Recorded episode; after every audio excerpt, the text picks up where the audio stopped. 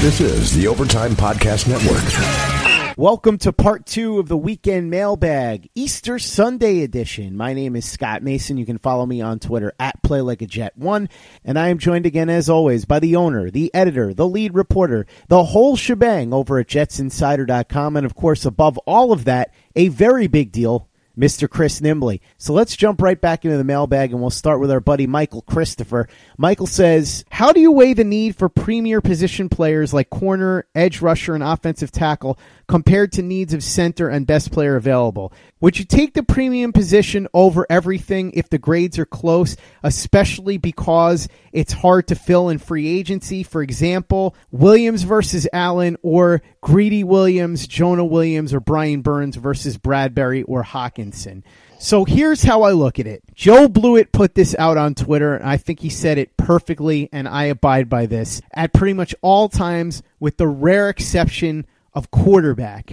Or if I have a team that is maybe one player away at a certain spot at competing for a championship, I might also make an exception. Of course, the Jets do not fall into either of these categories this year, so I probably would go along with what Joe Blewett said, and it is this. I am not going to pick a B-plus prospect over an A-plus player just because the B-plus player plays a position I need more or plays a premium position. I'm going to take the A-plus prospect. However, if it's close, if we're talking about somebody that I graded, say, a 97 versus a 95 or a 95 versus a 93, fine. Am I going to take a guy that I have rated significantly higher over the guy that's significantly lower, even though the guy that's rated significantly higher plays a less important position and a position that I don't need as much? 99 times out of 100, yes, I'm taking the better player. So to answer your question on the specifics here, I would absolutely take Quinnen Williams over Josh Allen. This is a surprise to nobody if you've been listening to me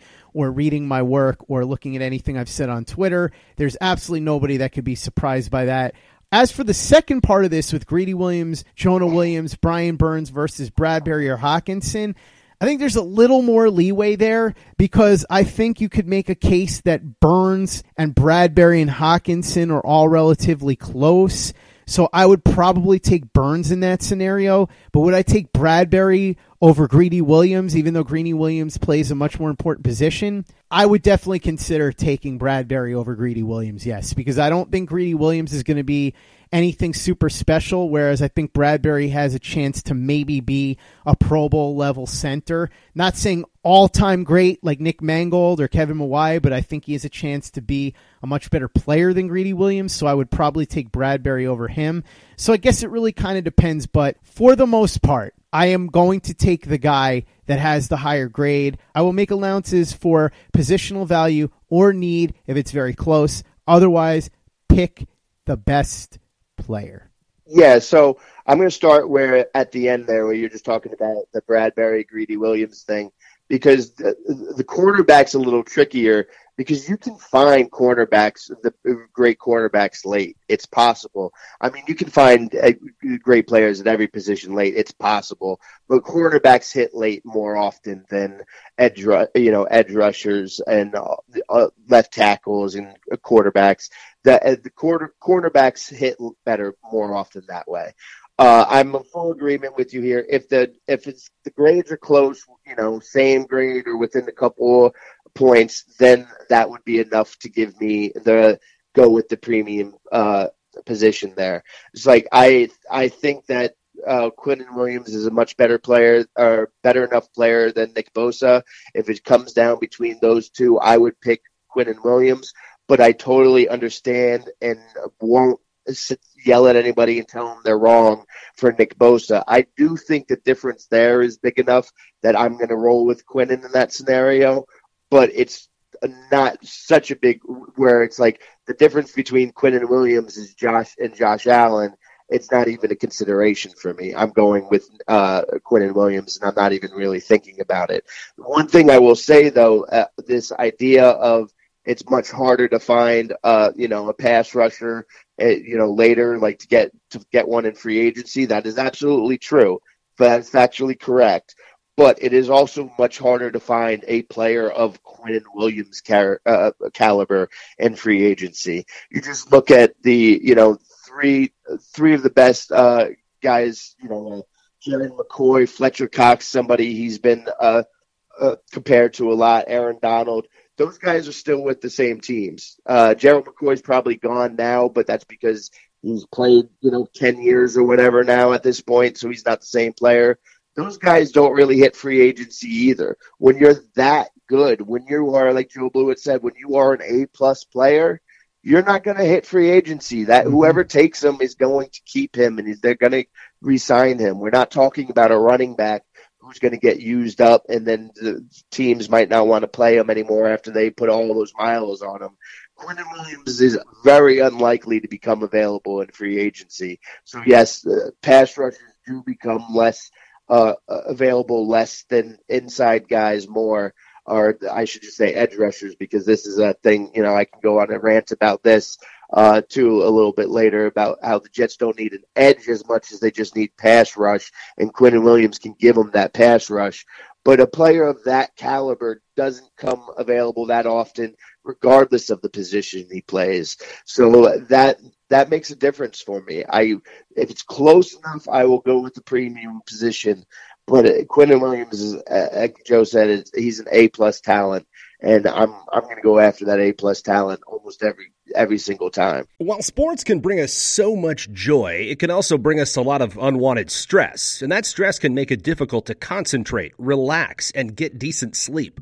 Sunday Scaries was launched in 2017 by two best friends and business partners, Bo Schmidt and Mike Sill. They operated a full-service bar with 50 employees and were always exhausted.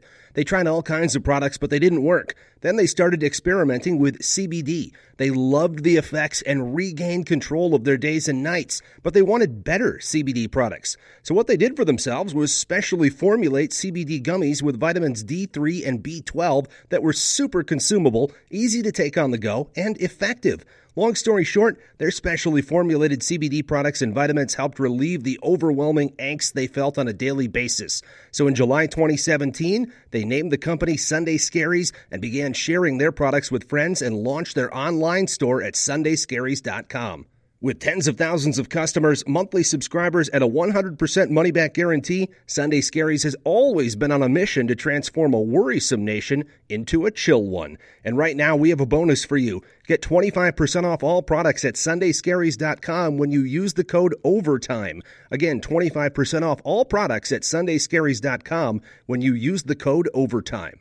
This is the Overtime Podcast Network. The only thing that's more rare than a pass rusher hitting free agency is an elite player at any position hitting free agency. So to your point, 100%, even if you want to say it's easier to land a decent defensive tackle than a decent edge rusher in free agency, it's harder to land an elite player at any position than it is to land a guy like, say, Zadarius Smith or Preston Smith, as we just saw this past year in free agency. Next question comes in from Sue, just Sue. She says, once again, like in the movie Draft Day, the Jets, no matter what, need to trade down for a boatload of picks. Is my math right? They only have 6 picks this season. I don't think it's really that big of a deal. Normally you would have 7 picks. I don't know why 6 picks is some super low number. We're not talking about the year that they had 3 picks or anything like that. I will say this again. Yes, if you can get a boatload of picks, sure, trade down. But there is an assumption among a lot of people, and I don't understand it, that there are teams waiting to give up a lot to move up. In fact, the Redskins one is my favorite now. There are these rumors that the Redskins like Dwayne Haskins. I think there's a big difference between liking Dwayne Haskins and loving him enough to jump all the way from 15 to 3. Now, granted, it is the Redskins, so it's Snyder and Allen and anything could happen. But we're making a lot of assumptions here. A lot of people saying, oh, the Giants will want this guy. They'll move up.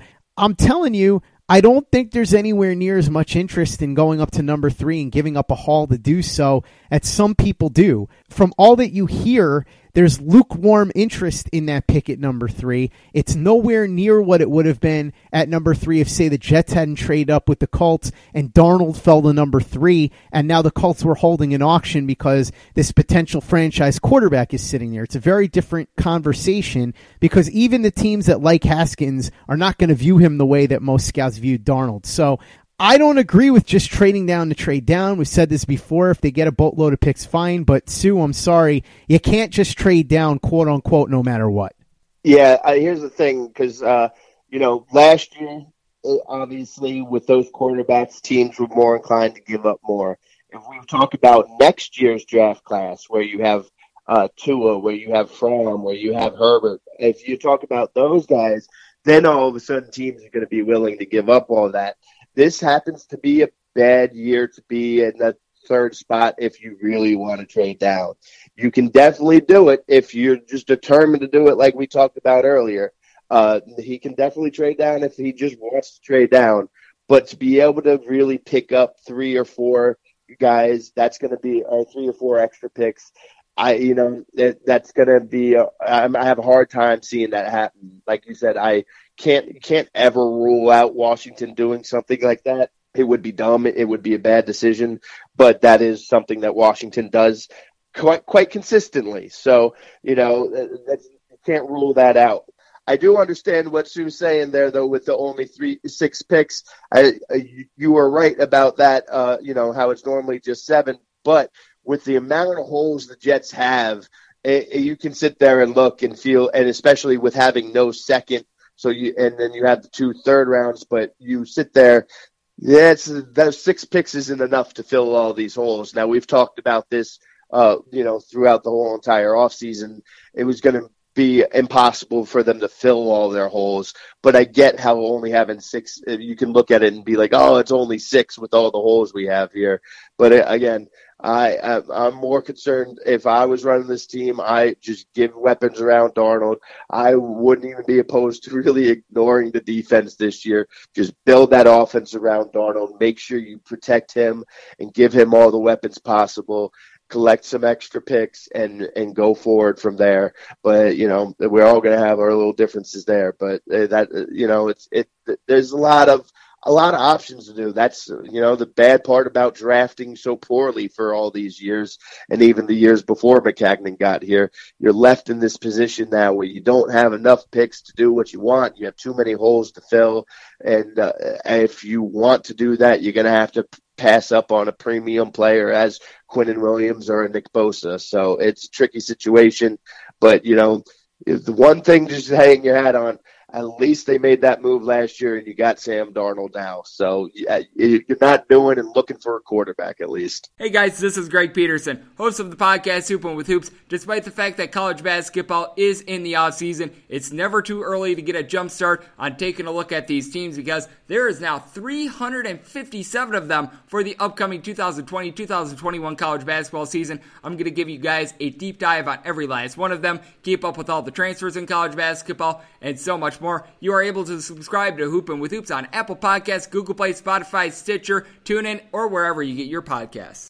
This is the Overtime Podcast Network. Too Many Holes to Fill sounds like a really awesome name for an album. And by the way, for as many holes as they have, they did fill the biggest one last year, like you said, Chris. Yeah. So that's one they can certainly cross off of their list. Next question, I should say a comment, comes in from Jimmy at Endgame1776. He says, Chris, I know you're a very big deal, but for the love of God, could you please blow your nose before the podcast? I mean, I don't know if my nose is clear right now. I get some bad allergies sometimes. And my allergies are weird because, I don't have allergies that affect me throughout the day. I get these allergies where, I am just sneezing for 10 or 15 minutes straight, and then it goes away completely. But my nose is completely clear right now. I don't think I've had any problems. I think that's just my voice. So make all the fun of you want. I'm right there with you. I hate it more than you do. Chris, before we come on the air next time, I'll have to get you some cough drops or something. I don't really know what to do about this, but I've never noticed anything. I just think it's funny that this guy continues to rag on you, and he's just giving you a hard time. I don't think he's doing it because he's mad at you. Obviously, yeah, I'm not offended or anything.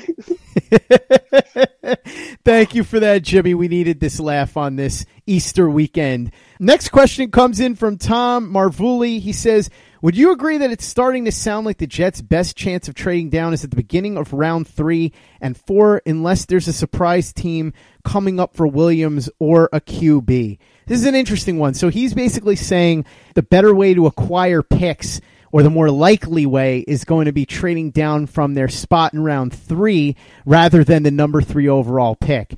I see what he's saying. Obviously, you can easily get a second rounder or something like that if you trade down from the number 3 overall pick. But if the theory is that nobody's going to offer you something that's worth trading out for, you might be able to get something for trading down in that third round. Because remember, Chris, those are very important picks. Let's remember the third round is where a lot of guys drop to. And we've talked about Jachai Polite maybe being available at that spot, or even somebody like Kajust. If they slide there, some team might be willing to jump up and try to snag them. And certainly in the fourth round, that starts off day number 3. So teams will have had an entire night to sleep on it and think about the prospects that they wanted that they didn't get in the first 2 nights. So there could be possibilities there. I get what you're saying. I think they certainly could trade down in a second with that number 3 overall pick if they want. But if they determine that they're not going to get enough to make it worth their while, they certainly could trade down in the 3rd or 4th. Yeah, they could certainly do that, and that would definitely be easier to pull off. But then you're giving up a little more impact right away. Like he really wants that second round pick. And again, I said the value in this draft, it's typically, and there's a lot of value in this draft, and I'm not saying there's not going to be value in the 4th and 5th round. Although, as I said, my draft expertise, as much as it is with quote marks around it, is mostly focused on rounds 1 through 3. I'll know some guys here and there, 4 or 5, and then, scattered a little bit more. But he wants that second round pick. He would want more 3rd round picks. You start trading those 3rd round picks. I think he really wants to use those 3rd round picks. Like you said, if there's a Jachai Polite there, if there's Chuma Edoga still there, Kajust is still there, or like we said earlier, that I think Gase would absolutely want to get one of those speedy receivers, whoever's left. You could look at a tight end and a Dawson Knox type thing if he's still there. So I think there's going to be so many players in that 3rd round available. He's going to want to use those picks and not look to trade back to get an extra 4th or a 5th round pick at that point.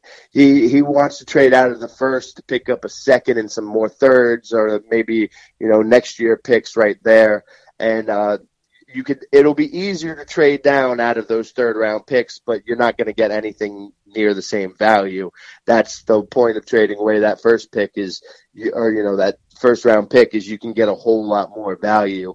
A lot of times you see teams trading those middle rounds and it's kind of just like a flip, or we could see something along the lines of, hey, take Darren Lee and give us a 4th, something along those lines would seem to make a lot of sense.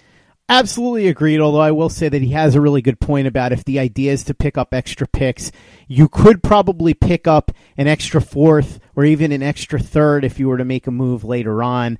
It's an interesting thought because that way it doesn't necessarily pigeonhole you into taking a bad offer with the number 3 overall pick. If you're desperate to get extra picks, there's another way that you could get some. You're probably not getting a 2nd rounder that way, but it's still an interesting thing to consider. Yeah, but the thing that you got to consider here is the idea of trading out of that 1st pick is you're thinking, okay, let me get 3 or 4 other picks who within those first 3 rounds, or maybe one of them's an early pick next year. But when you're picking in those first 3 rounds, you're generally picking a guy that you think can come and contribute from day one, that could start if need be. After those 4th, 5th, 6th rounds, yeah, you get more players if you go ahead and trade down, but they might not be able to contribute right away. And so that makes it a little trickier there, too. I think that if they want to trade down, they want to trade down to be able to pick more guys that could be starters from day one. Hey, guys, Greg Peterson here with the Baseball Betting Podcast. As we know, the MLB season is back in our lives. It's going to be a 60-game sprint, unlike anything that we've ever seen before, and I'm going to be giving you picks every single day, 7 days a week with Major League Baseball. We're also going to be keeping up with the KBO as well. If you like baseball and you like being able to make some money, subscribe to the Baseball Betting Podcast with Greg Peterson on Apple Podcasts, Google Play, Spotify, Stitcher, TuneIn, or wherever you get your podcasts. This is the Overtime Podcast Network.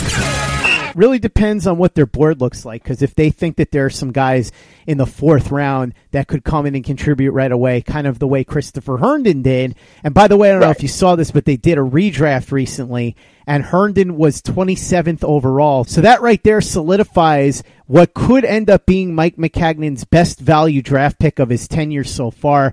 If Christopher Herndon, who he landed in the fourth round, ends up giving you late first round value, you've definitely won. So if there are guys like that that they see in the fourth, might be worth thinking about, especially depending on who's available when they come up picking in the third and fourth. And as far as surrendering draft capital to get those guys that you were talking about that can make a difference on day one, here's an interesting one from @MattShownuff. He says, thoughts on using next year's draft assets to get back into the first round for somebody like Garrett Bradbury? This is, of course, assuming they don't trade down at number 3. The team really needs to solidify the interior of the line, but there's no way they can feel confident that they could definitely do it in round 3. So here's what I'd say about that. I think it really depends.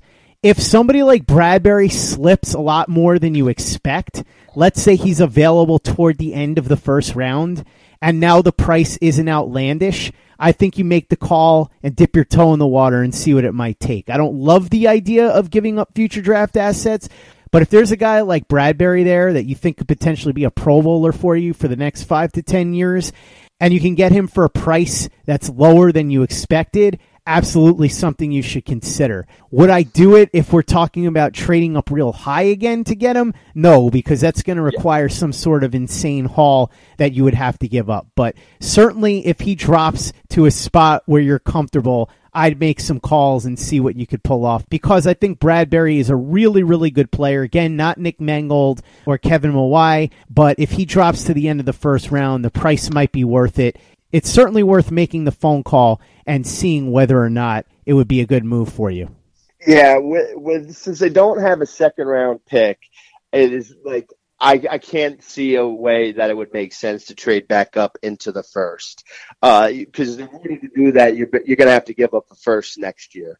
And I don't know about – I know the schedule was just released. Everybody's super optimistic. Sam Darnold, year 2. Now you got Le'Veon Bell, C.J. Mosley, Jamison Crowder. Jamal's taking the next step. Everyone's all excited. But you can't sit here and tell me that you know that they're going to be picking in the 20s next year. To make a move up into the first round, that's going to be too rich for my blood, especially to move up into the first round to draft a center. I'm not giving up next year's first round pick to draft a center, as much as I do love Bradbury and think he's going to be awesome. But would I consider moving up into the second round? Absolutely. You know, maybe you can trade, one of the thirds and then a second next year, something along those lines. I'm definitely all for using, a mid-round pick this year or next year to go ahead and try to move up in the draft now. And then you can just keep doing that every year forever. And so you can always recoup that back doing that. So I'm for that, but doing it into the first round would be a bit much. If they had that second round pick, then I'd be like, okay, you could trade them the second round pick and then, a third or a fourth. You could do something like that. That would make sense. But the only way they would be able to pull off trading into the first round this year would be to give up their first round next year. And I'm not doing that for a center. And I don't know that I'm probably only doing that for a quarterback or for an absolute elite edge rusher. I would do that for a Myles Garrett type, but that's about it. That's about it. Well, that's why I said it would depend on the price. And also I think there is a scenario where, let's say you use Darren Lee to hop up from the beginning of the third round into, say, the middle to the end of the second round. If you could, say, use that pick and next year's second rounder and then maybe like next year's fourth to move up to the very end of the first round, that might be worth doing. That was kind of the scenario really that I was talking about. But I'm always for making the call and finding out what it would take, because there's really nothing to lose. I wouldn't give up some sort of insane haul, but like I said, if you could pull off something along the lines of what I was just talking about and the price was reasonable, I'd certainly consider it. This is the Overtime Podcast Network. Next question comes in from Zachary Hauk. He says, is Frank Clark a realistic option for the Jets given Mack's tendencies to avoid players with domestic abuse issues and given the abuse issues that he's dealing with Should he even be considered? So the first part of this we touched on before, which is that it sure seems like Frank Clark is a realistic option. It's just a matter of whether or not the Jets are able to come up with what Seattle wants for him, because according to reports, the Jets are certainly very interested. So we'll see. If they trade down, I think it's a possibility. I also think that if Seattle decides to move him afterwards, kind of along the lines of what happened last year with Khalil Mack, then it could be possible if they're willing to take next year's draft capital. But as far as the domestic abuse issue and whether or not he should be considered or whether Mack would consider him, obviously Mack is considering him if these reports are true. Also, I've always felt that the zero tolerance thing was overblown a little with Mack. I know that he typically likes to steer away from that, but I also think that Frank Clark is a little bit different than your garden variety player in terms of it's been 5 years. Now, I'm not excusing what he's done, but it's possible that the Jets have done research on him, seen what he's been like in those 5 years. And as we said before, Chris, with the character stuff, maybe they've seen that he's been a better person, and maybe even behind the scenes he's working with domestic abuse shelters or something. I really don't know. So maybe they've dug into him and realized, okay, this guy made a terrible mistake 5 years ago, and now he's a different person, and so maybe we're willing to bring him in. If you look at what happened with Brandon Marshall, obviously something similar went down there where he had domestic abuse issues, and the Jets ended up trading for him. We also know what happened with Quincy and Nunwa. I know people say he was already on the roster. True, but if McCagnon truly had a zero-tolerance policy, he would have either traded a Nunwa or at the very least not extended his contract.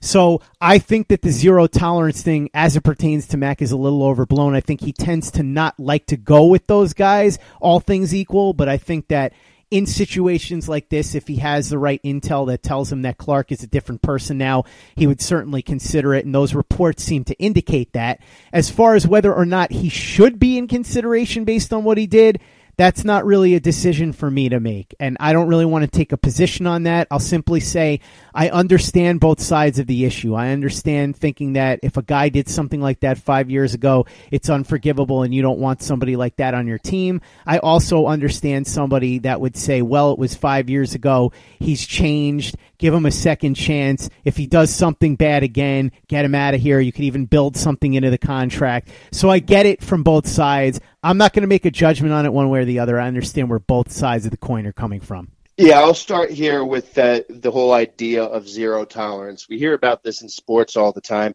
There is no such thing as zero tolerance in sports. We have seen teams talk about it and then immediately go back on it. There is no such thing. The closest thing you can get is we have zero tolerance for it happening on our watch, or to just pick up a guy fresh off of a domestic violence case like that.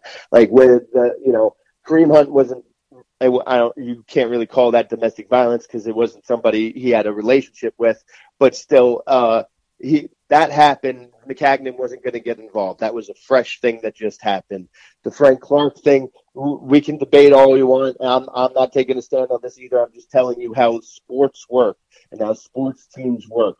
After a certain amount of time passes, that goes away because they're able to go ahead and justify it, and they're able to sit here and talk about it. I saw a report the other day about how John Dorsey is in love with the prospect, the kid Jeffrey Simmons, who had that incident in high school. And Dorsey has made a bunch of those risky picks before. A bunch of them have come and backfired on him.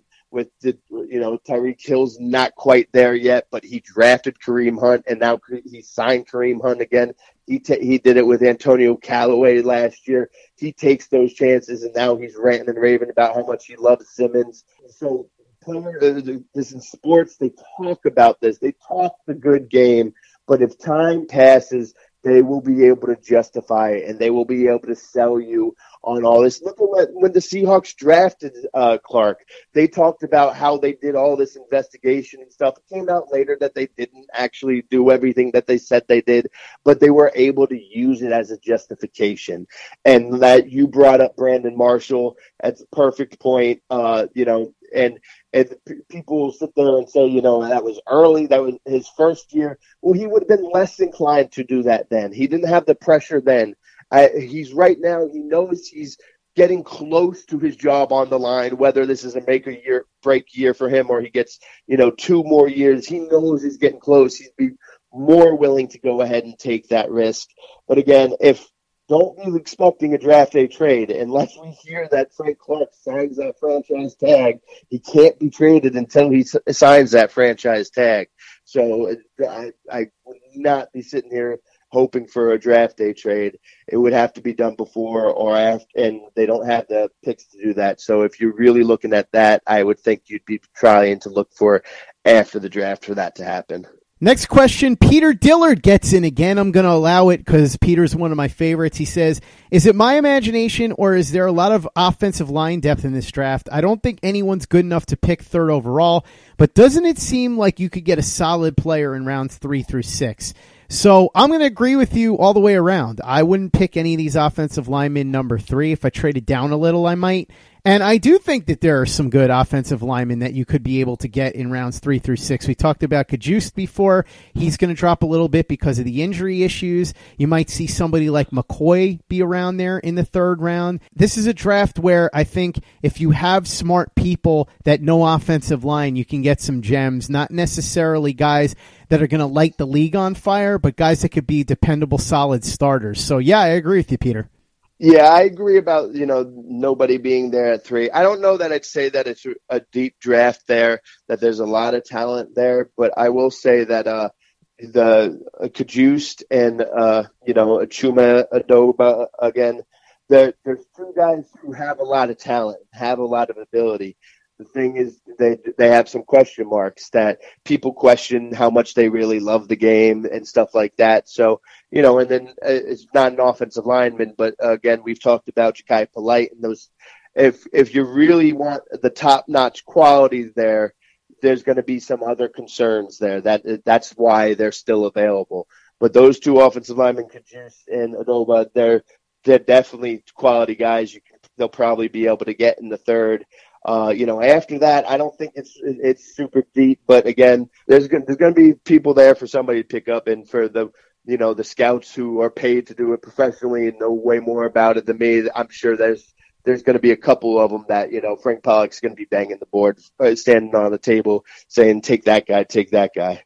I should clarify, I'm not saying that it's deep in the sense that you're going to get guys in the 3rd, 4th, and 5th that are going to be all pros or pro bowlers necessarily. Right. But I do think that there are guys like McCoy, like Kajust, and a couple of others that you might be able to get in those rounds that could come in and start. I think that once you get into those rounds, that's really what you're looking for. If you can get a solid starter in those rounds, then it's definitely a win. And I'm not even talking about somebody like, say, Brandon Shell. I know people are going to come at me, who I think is at best an tackle. I'm talking about somebody that could actually be a solid to good starter. Again, not a Pro Bowler, not an All-Pro, but somebody that could be a solid to good starter. I think it's certainly possible in these rounds. Next one is from our buddy Tyson Roush from Let's Talk Jets. He says, which day of the draft will Darren Lee be traded? I'm going to go ahead and guess day number 2. Why? Just because, I don't know, it just seems like a good day for him to get traded. All right, cool. Well, I'm glad you went with that, because I can have a different answer, and I'll say day number 3. We've talked about this before. I think that that they seem pretty determined to trade him, and I think that, I think other teams are aware that they're pretty determined to trade him. I don't think anybody's really beating down the door like we need to give up a 2nd or a 3rd for Darren Lee. So I think they're most likely get, a 4th or a 5th. Now, it could go day 2 if they do some type of, a package, give up, like we were talking about earlier, give up a 2nd round pick next year and Darren Lee to move back up into the 2nd or 3rd, something like that. I could see that happening. But if we're just talking a straight up exchange of Darren Lee for picks, I'm going to go ahead and say it's third day. Next question is from Sun Moonrise, who says, what if Arizona doesn't pick Kyler Murray at number 1? If you were a team that really wanted Kyler Murray, what would your strategy be in terms of trading up? For the sake of argument, assume that every team from 2 on is willing to move for the right price. This is interesting. I guess A, it depends on how badly you want Kyler Murray, and B, you'd have to do your homework and try to figure out exactly how far you have to jump. Because remember, let's say you make the move and you jump up to number 3 with the Jets. You're leaving the opportunity for somebody to leapfrog you at number 2 with the San Francisco 49ers. So if you really want Murray, the best move would be to try and figure out a deal with the San Francisco 49ers. If you're trying to play it a little closer to the vest, maybe you talk to the Jets or the Oakland Raiders. I would say that overall, you would probably want to get ahead of the Raiders because there's whispers that Gruden likes Kyler Murray. We don't know if it's true because it's Gruden, so who knows what's real with him. But you wouldn't want to take that chance. So you'd want to go to at least 3, but you might want to go all the way to number 2 because you'd be afraid that if you go to 3, then somebody will leapfrog you at number 2. Yeah, I'll start with that point you made about Gruden, too, because they just sent all their scouts home. I meant to mention that because they're not sure they can trust him. What in the heck is going on over there? Well, that's why those whispers, you got to look at those whispers in a different light right now, because what's happened is the fact of saying, go home, get out of here, don't come back until after the draft, that's weird, and it's hilarious, and it's awesome, and it's chaos, and it's great. But with a new GM comes in, the old scouting staff gets frozen out from decision-making or rise to get closer and closer to the draft. They don't want those guys leaking anything. They don't want any infighting and bickering. This is one of the things that NFL needs to figure out a better system to deal with this, because it doesn't make sense to bring in a new GM to work his first draft with a whole bunch of scouts that he doesn't know or trust. So the new GM comes in. Those scouts do typically get locked out from seeing a lot of the boards once they're set. They want to prevent them from being able to leak any information, to be able to use that information to go to another team and say, hey, I'm going to tell you what they're going to do here, and then try to use that as leverage for a new job elsewhere. There's all types of funny things like that. To take it to the extreme of saying go home and don't come back, that's weird. But to see them phased out in some sort of way like this, to see them not trusted, that's normal. That's how it goes. But, so you got to look at those rumors and whispers a little bit differently now, though, because where are they coming from? Were they smoke, or is that why that Gruden and may not say get out of here now? So if Kyler Murray doesn't go number 1, you're right that makes that would be best case scenario for San Francisco, most likely, because teams are going to immediately start calling San Francisco trying to get up there.